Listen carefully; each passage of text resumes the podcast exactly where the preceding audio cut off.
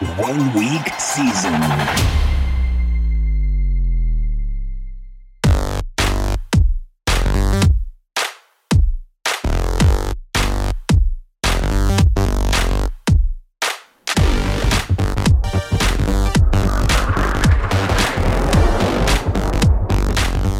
OWS fam, the nation, my dudes and dudettes. Hilo here, bringing you another Exploring Extremes podcast. We are going to be joined this week again by Pavel. He is back. He has got his car. He has moved his wife. He has done all these life events, and he is back with us for this week. We're going to change things up a little bit, and instead of going back and forth picking games, we're going to ensure that we cover six games in particular this week, three of which are the top three perceived game environments for the week, so higher game totals, and then three of which are these games that have some of the lowest game totals that you'll see in NFL. Uh, so we are going to cover the Kansas City Chiefs, the Cincinnati Bengals game with an over under of 49 and a half points obviously one of the better game environments this week. We're going to cover the Rams and the Baltimore Ravens with a game total of 46 and a half. Another one of these games that could very clearly be one of the top game environments on the week. And then we can't go without mentioning the Arizona Cardinals and the Dallas Cowboys with a game total of 51 and a half. So those are going to be the three higher perceived, you know, better game total game environment type of games that we're going to cover. On the opposite end of that spectrum, we have a bunch of relatively clunkers this week. The first one we're going to cover is the Miami Dolphins at the Tennessee Titans with a game total of 41 points. It feels And- like it's like early, like when I was a kid, like early 2000s, late 90s, watching football. Like Ahmad, uh, what's his name? He was the cornerback. Al Harris is going to be back this week, you know, just to start throwing picks for old time's sake. Yeah, man. It's uh it's interesting. So that game totals at 41. We have a Carolina Panthers at New Orleans Saints game with a game total of 38 and a half. oh yeah, baby. Now buckle up. We have the New York Giants at the Chicago Bears with a game total of 38 points. All right, so that was a long intro. You already heard him speak. Pavel, my dude, what is going on? Good to have you back, brother. Yo, it is good to be back. I have missed this. I, uh, holy crap, what a crazy few weeks. So much going on, but yep, we're back. We can uh, finally talk some football, uh, tilt some football. It's going to be this most stressful week of the year. I start smoking cigarettes again because I can't sit and wait. Um, we were just talking about I'm sitting currently first in the drafters best ball championship. I've been there for a couple weeks. Obviously, going to end up in fourth. Uh, and then I got a team in the puppy two over, despite Tom Brady ruining my soul in the first week of the playoffs. Yeah, man. That's uh we were just talking offline that that's got to be a pretty crazy surreal feeling. Um having been in first for like four or five consecutive weeks on the drafters tournament. And this is uh for those not familiar, this is another one of those um, contests that we covered uh, prior to the start of the season that Pavel had mentioned as one of the higher EV contests. Um, that is 10K up top that you're fighting for, correct? Yes, sir. All right, dude. So yeah, it's that surreal feeling of being in first place, uh, and that's a cumulative points contest. So being in first place for the last four or five weeks, uh, that weird feeling where it's like it's almost a letdown because there's nowhere to go but down because you've held the top spot for so long. Literally. yeah. So best of luck to you on that. With that said, let's jump in, dude. Let's start with this Chiefs and Bengals game at 49 and a half. What say you here? Well, the first thing I'll say is my puppy two team needs this bad to be the most high scoring game of all time. But if we that's not saw- gonna that's not gonna sway you either way, right? no, no way at all. I'm just kidding.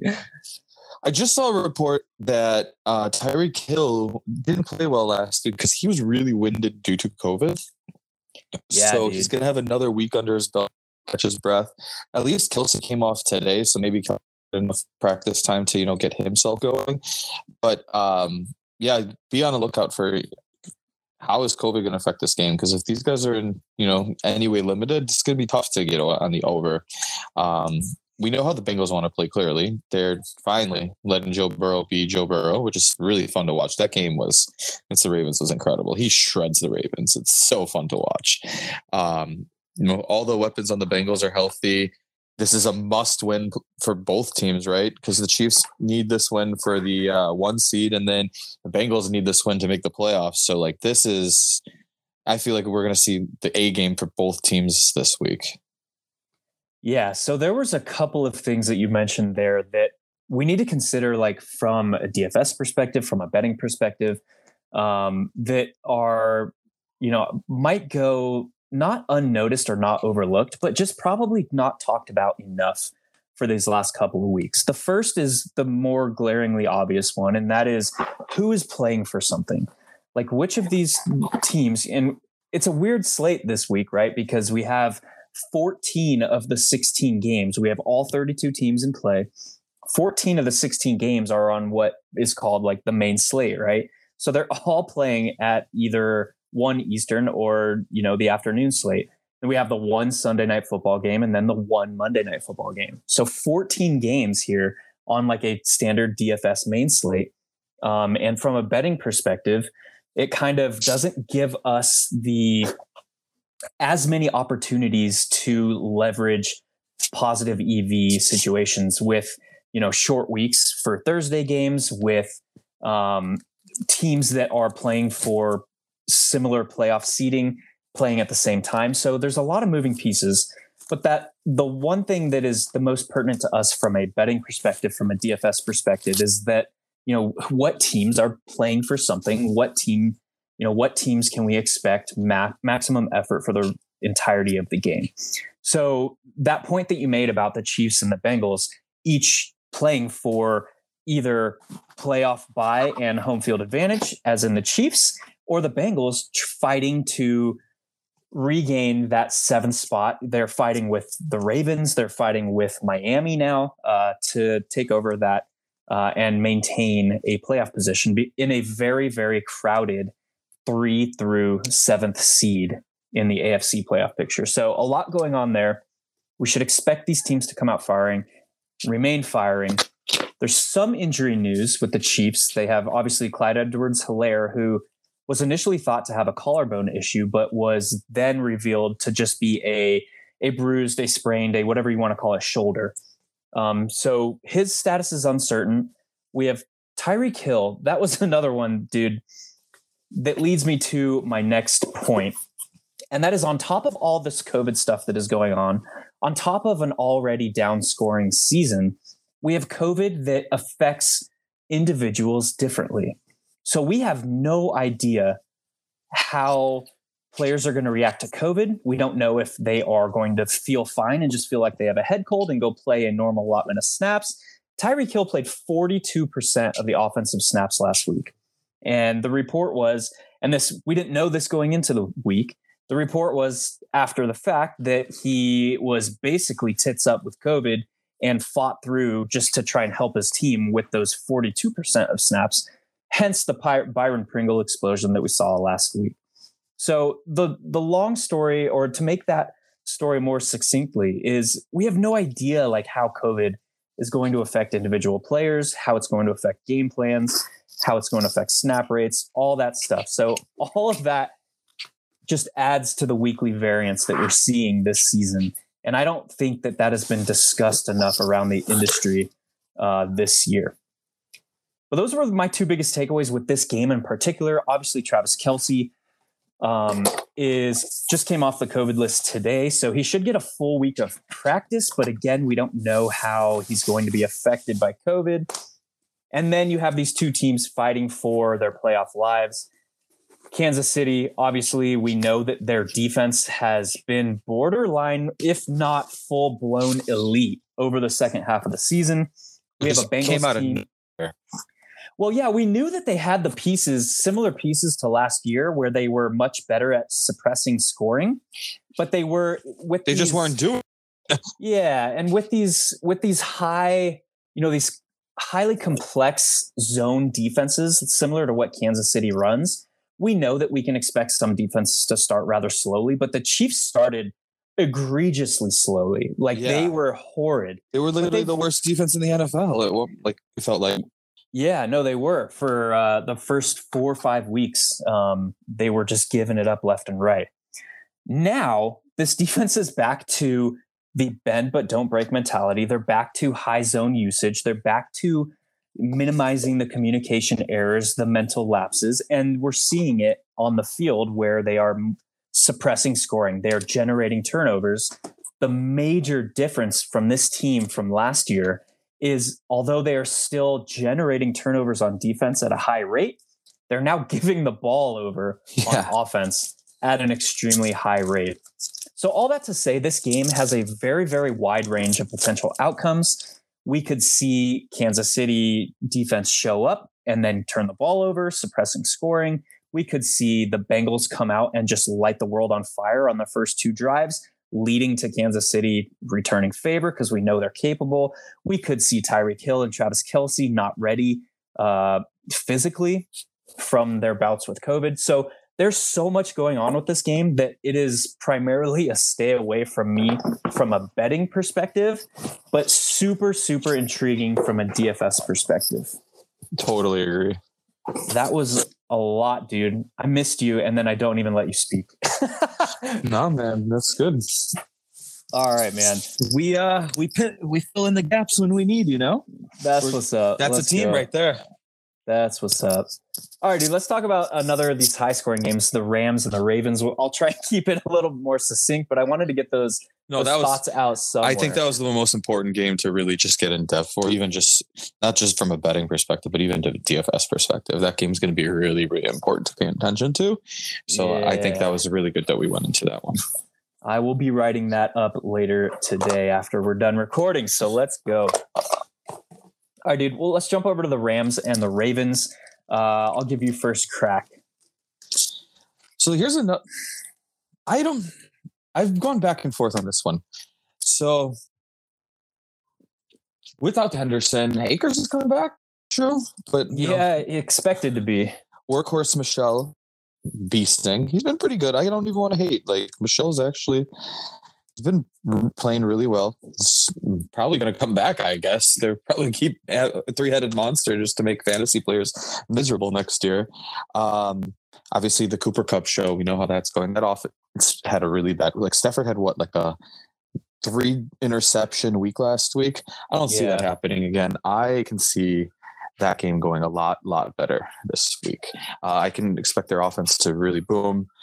I'm not going to see three touch, uh, three interceptions out of Matt Stafford again. And Cooper Kupp is just unreal. This guy is just you can't stop him. You literally cannot cover him. And how are you going to cover him when you don't have any cornerbacks? So that leads me into the Ravens defense. Right, they are diminished by COVID, diminished by injury, even.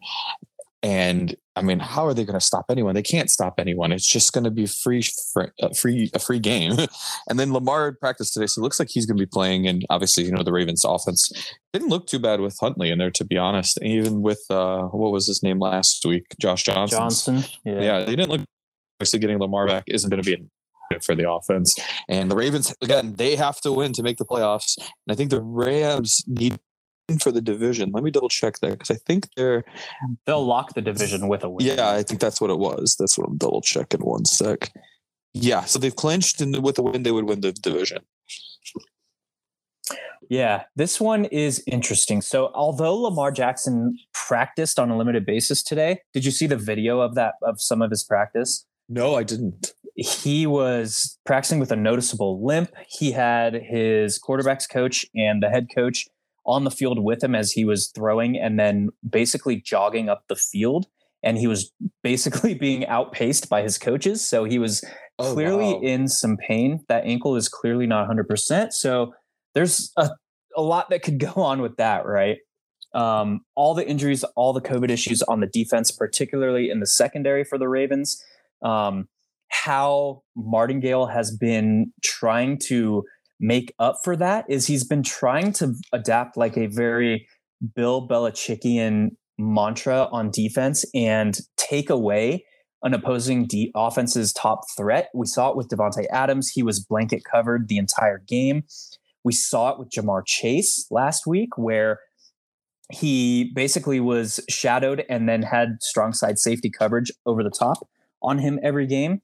So, what do we think is going to happen this week? Well, I would guess that he's going to try and do the same with Cooper Kupp. But that said, now we're in a situation where, like we saw last week, where, you know, secondary option Tee Higgins went absolutely nuclear. Joe Mixon, secondary option in the passing game, went absolutely nuclear. So, like, do the Rams have pieces that can do the same thing? Hell yeah, they do. They got Van Jefferson, they got Odell Beckham Jr. Yep. They have Sony Michel, who has finally come to a scheme that fits how he likes to run the football, what he's good at. So, like on the Patriots, they run a very um a run offense that's based off of the power run game, so straight ahead. Damien Harris is a good fit for that kind of scheme. Yeah. We've seen that they can obviously alter that run off tackle, run off guard, run off edge, uh, as they did a couple weeks back against the Bills. But that offense is primarily built around straight ahead. So that does not fit like what Sony Michel is good at. What he's good at is getting a zone blocking run scheme, getting movement in front of him, creating that misdirection because he has very good vision. And that is why I think he's excelling in this Rams offense because they are pulling guards, they are pulling tackles, even they are running off edge, off tackle. This is a very dynamic zone blocking, run blocking offense. So um, he's a perfect fit for that. So they also have Sony Michel.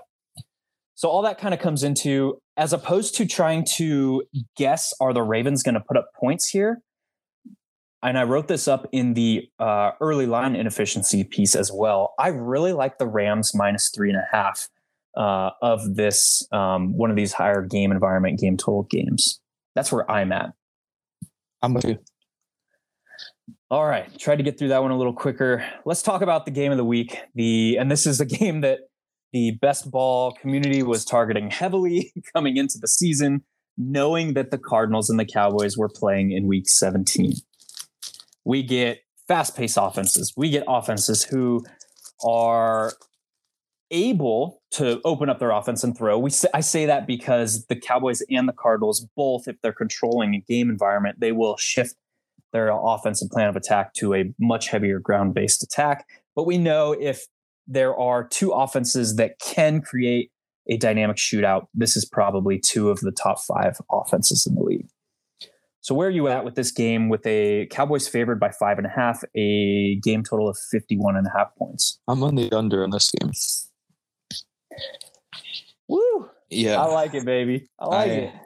Kyler sucks. No, I'm just but no, he's he he struggled the last few weeks. The offense has not been the same. They don't have DeAndre. It's like that. That's really big. Is to not have your best wide receiver, right? James Conner's still hurt. I mean, yeah, he's supposedly going to play this week, but he's not 100%. And we're back to, you know, this is the James Conner we all know and love. You know, he's always hurt. Um, so, like, the offense is not at full strength. They're playing some Wesley guy for snaps. Never even, Antoine Wesley. I have Yep. n- literally never happens that I don't, I've never heard of a guy. I have never heard of this Wesley guy before. You've never heard of him right now, like this way late into the season? No, no, before like the last two weeks or whatever. Yeah, but like I like was gonna say he's rarely do these guys snaps, just yeah. pop up and like I don't know who the hell they are and like I don't know who this guy was, but I digress. This is going to be a running game from the Cowboys. Obviously, Dak does not look the same. They just want to run the ball. Uh, I think that shoulder injury still has to be like the problem. I don't understand why he wouldn't be why he looks like this, you know. And then obviously the Cowboys defense looking very good. Who I, I- was thinking about this too. Like, who's Diggs gonna? Kirk is in the slot more, so it's probably gonna be AJ Green, right? Mhm. AJ Green, Green's been his like almost security blanket, if you can call it that, for you know, I guess you could say that. But I mean, it's gonna be tough to throw the ball for Kyler, and he's gonna be scrambling, and clearly he's either hurting still or they're trying to limit him. I don't know what's going on. I feel like the Cardinals offense is really broken. And we talked about this earlier with the Cowboys this year. Is like their offense is pretty broken too, but they've found out a you know a way to get it to work now. But I mean, yeah, it's been ugly out there. I'll start off by saying I agree on the under on this. I say that basically not tongue in cheek, but like 55 45. So, like, there's expected value there just because this is this game has been hyped up all season. Um, but these offenses are in very different places than we thought they would be coming into week 17. These defenses are also in very different places than we thought they would be coming into week 17. The Cardinals are fourth in DVOA against the pass. They've allowed the sixth fewest yards allowed per pass attempt. They Cowboys are first in DVOA against the pass, but we've seen that they are a very aggressive unit and they will attack heavily. So that's led to some YAC given up. That's led to a 20th ranked yards allowed per pass attempt. But what do we see from like the makeup of this game? The Cardinals are likeliest to move the ball through Zachary Ertz at tight end as the kind of path path of least uh, resistance. Ertz is what I didn't think about. Yeah, I, def- I knew I was forgetting something. Yeah, so I think that's where he, you know likelihood of seeing a spike week in targets eight to ten range if this game is shooting out. If not, you know the Cardinals are probably likely to um, try and hide the fact that their pass offense has been broken without Nuke on the field and run the ball at a heavier rate. Uh, look at these. Doesn't get much easier. The Cardinals are ranked eighth in DVOA, allowing middle of the pack yards per carry, but the Cowboys are 19th in DVOA, allowing the 12th most yards per carry. So, although these matchups are not glaringly either run heavy or uh, run funnel or pass funnel, there's a slight bias towards the run for each of these teams. Definitely. Um, but yeah, I like the under two. There's not really much else to cover, I think, than we've already broken down. Um, I think that's, I'm ready to move on. Or what about you? No, me too. So we talked about this during best ball podcast. Is like I literally do not care who plays these last two weeks, right? Targeting games because you don't know what teams are going to be like. This game, I feel like just because the injuries and I feel like this is a really strong under, and it would just be so amazing for like the whole, you know, you have to optimize for the last week discourse in best ball because it's just, you know, you, you got to get the right just players over and get the best teams that we're not targeting random games hoping for correlation. But just an aside. Yeah. And one last thing I'll note about these high expected game environment games or these good expected game environment games the Kansas City Cincinnati game opened at 47 and a half, and it's already bet up to a 50 game oh, total. The Cardinals and the Cowboys opened at 50. It's been bet up to 51 and a half in most places. Um, and then the last one, the Rams and the Ravens opened at 45 and a half. It's up to 46 and a half to 47 uh, depending on where you look. So all of these three game totals have actually increased this week, uh, which is a departure from what we've grown accustomed to over the past month or so. All right. We got to do it. We got to talk about some of these uh, other side of the end of the spectrum game environments. We'll start with the real quickly. We'll start with the Dolphins and the Titans. And I'm going to lead with this one because I wrote this one up as well in the early line efficiencies piece. I expect this game environment to be driven by the Dolphins defense. Obviously, we know that this they just made history after losing seven games in a row. They've won seven games in a row. Over that seven game win streak, they've allowed uh like just under I think 11 points per game, something crazy like that uh, extremely low. Hold on, let me pull it up. Yeah, 11.7 points allowed per game over that streak. They've generated 33 sacks over seven games, so over four a game. Obviously, we know that was inflated by their eight uh, this past week, uh, but they've generated a lot of sacks. Who are they playing? They're playing a Titans offense without Derrick Henry, who have allowed the second most sacks in the league. So I think this game environment is going to be controlled by the Dolphins uh, defense in particular. Um, and the Titans are likely to be forced into more aerial aggression if they get behind, but more than likely, we're likely just to see a slugfest. And I like the under on this modest game total of 41. I am also there. You said uh, without Derrick Henry, I think for D'Onta Foreman has done a like incredible job filling in for Derrick Henry. He does. He's looked almost like a clone with those dreads too. I'm saying like he's a big guy. Cool. Like I remember drafting a ton of Dante, and then he got hurt. Like he was always talented. So I'm like, it's a really cool, happy story to follow. But I mean, yeah, this game is just a really easy under. We know how both teams want to play. I mean, Tannehill's. I feel like Tannehill's just like I don't know if it's just the lack of weapons or he's just been pretty awful this year. I had a lot invested into him, and he's really disappointed me. It's uh that's interesting that you say that because that is perception. But Tannehill has a top five QBR, so quarterback rating You're kidding. on the season. Yeah, it's it's that's crazy, right? Um, sorry, did I say Tannehill? I meant Tua. Tua, right? yeah, I know. I was talking Yeah. about Tannehill. Oh shit, I was thinking Tua. No, Tannehill has been egregiously atrocious. Uh, sorry, I got confused. No, Tannehill, Tua's, Tua's been Tua surprisingly has been decent. great. Yeah. Tannehill has been basically victimized by their offensive line. They have had injuries in and out of the lineup.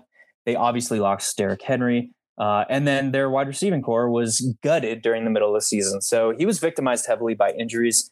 Um, but yeah, he has not played up to the way that we've seen.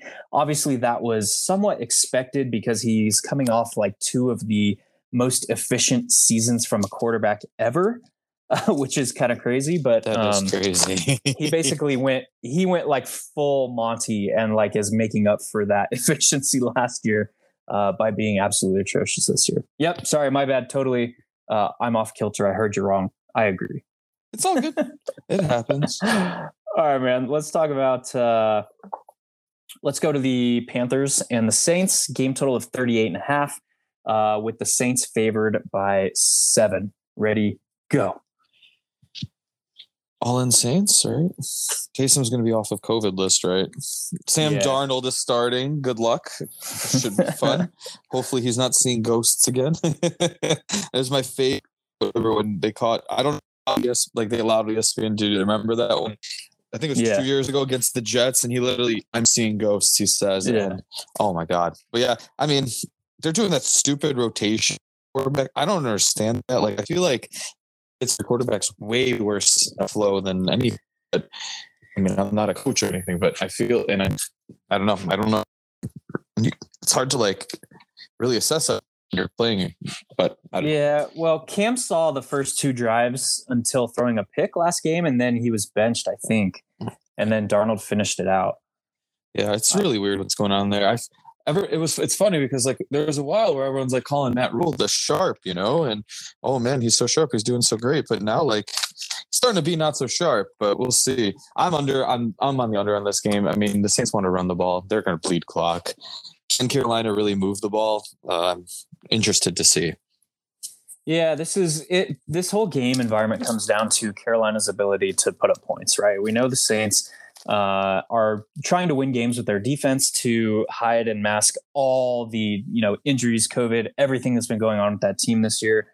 Um, the Panthers have a not so terrible defense themselves, but it's really going to come down to their ability to put up points. Is Darnold going to be able to move the ball through DJ Moore and Robbie Anderson, who's making a resurgence? Uh, but that's basically their only chance uh, is Darnold to DJ Moore and Robbie Anderson this week. So Yeah. it's gonna it's gonna come down to Panthers' ability to move the ball. I might be more biased to kind of take a shot at the Carolina Panthers game total or team total, um, but in the same sense, the Saints are really really going to be looking to slow this game down, win it with their defense. I'm also I like the under here. I agree with you. I, I think is a pretty obvious one. And watch in first play of the game, Sam Darn, DJ Moore. Think there's going to break a yard. Robbie Anderson's going to wake up and throw a third burger on us. It's coming on Sunday. Just to forewarn you. Throw all the Yeah, analysis away. Nothing makes sense. All right. Uh, mental note: game stack that game to leverage Pavel. Got it. yeah. All right, man. Uh, last game. Uh, we're actually not doing too bad on time, coming up on a half hour. So we'll finish it off with the Giants and the Bears. Lowest game total on the slate. Lowest game total you'll see in a long time. Looking back through, thirty-eight points with the Bears favored by six at home. What are you looking at here? Oh, I, I hope the Bears lose just so we get a better pick. Yeah, sorry, Chicago guy. I was at the Monday night game against the Vikings. That was pathetic. Oh yeah, yeah, yeah. But uh, to be honest with you, I this this should be an under. I mean, Bears can't really move the ball. Giants can they really move the ball? I am sure. There is Jake Fromm starting.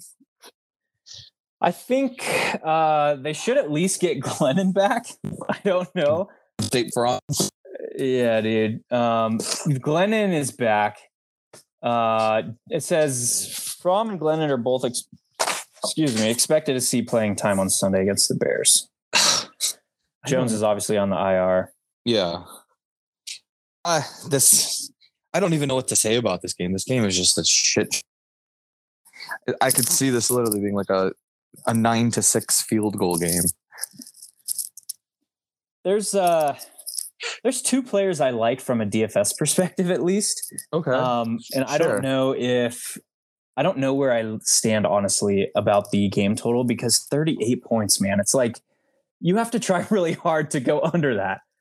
Um that's insane. Like a 21 to 17 game, like okay, I could see it, but I'm I'm kind of torn here because I expect Chicago to lean so heavily on David Montgomery, uh, who is coming off another game. Two out of his last four games, he's seen 30 running back opportunities. Good God, man. That Finally. is that is worth that is noteworthy, right? Like we should Yeah. be paying attention to that. yeah, dude. So two out of the last four games, 30 running back opportunities. He's priced at 6.5 on DraftKings. I know this isn't primarily a DFS show, but that's somebody who I early week have been like, okay, he's playing a Giants team who have given up the sixth, seventh most fantasy points per game to opposing backfields. Like this is noteworthy. The other one might surprise you, and that is actually Kenny Golladay from the Giants. Kenny Golladay is coming off of three straight weeks with eight targets. During that time, he's amassed top five intended air yard, or uh, I guess total air yards, and he's come up with only eight catches of 24 total targets. Yeah. So, like, he has all these empty air yards. He's getting the looks. Sterling Shepard is gone. So it's going to be Kenny Golladay, Kadarius Toney in the slot, and Darius Slayton on the opposite perimeter of Golladay. We look at Chicago. What have they struggled with? They struggled with running backs and they've struggled with deep passing. So if the Giants are going to have any success, it's going to come through likely Golladay, in my opinion. Um, obviously, super, super fragile play, super, super wide range of potential outcomes. But if he is not going to be owned at all, I will have some interest in DFS. Um, as for betting, dude, I lean over. I have no freaking clue though with this game. I'm gonna be completely transparent. Like I would just probably stay away, to be honest. Um, but there are some pieces in this game from a DFS perspective that I think are highly intriguing and are likely to come at lower than should be ownership. yeah, I agree. I guess I can see that. Um, if Toney plays, he could be a decent play. Yeah, dude, but the snaps have been like so sparse lately. He's so Um, explosive. He just needs like three plays, you know? Yo, yeah, totally. I know. Um, he played, let's see, he was hurt in week six, missed week seven, came back in week eight to 57% snap rate, 55% in week nine, by week 10, week 11, 60%, missed 12, 13, 14, and 15, and returned to 51% of the offensive snaps. So he is clearly utilized as that slot slash gadgety type player. Um, with Sterling Shepard out, that should theoretically increase his snap rate. But he even on his last week, Sterling Shepard didn't play either, and he saw 50 per 51 percent. Week 11, week nine, Sterling Shepard didn't play. He saw 60 percent, 55 percent in those games. So they're very clearly trying to not necessarily like he doesn't have the talent to play heavy snaps, but just kind of manage his workload a little bit with all these injuries that he's experienced this season. Um, for God's sake, Pharoh Cooper saw 47% of the snaps last I thought he played a lot. Okay, I'm glad you said that. yeah, dude. So I had a like. I'm uh, like, why is this guy on the field so much? yeah, dude, he saw almost half of the snaps. He thought he saw 36 snaps. uh, last Unbelievable. week. Yeah, so that's kind of where they're at. Um, yeah, Glennon and Fromm splitting the work. They basically each played about half of the snaps last week. Uh, we'll see what happens here. Uh, but yeah, I think that's going to do it, dude. Uh, you have any parting shots for us? No. Hopefully, I hang on for uh, this Yeah, basketball man. championship so we can all eat Arby's. Got to feed the kids, you know. that's right, dude. 10K. I'll be rooting for you, brother. oh man, I can't wait. Hopefully, I can win a hundred k puppy too. Uh, one week season free on your boy. That'd be sweet, dude. We're all rooting for you then. No, I can't wait. Hopefully, uh, hopefully I can bring it home for this for the family. All right, brother. Great having you back, dude. Great talking to you. We will see you next week. fam. Absolutely. See you later. Have a good.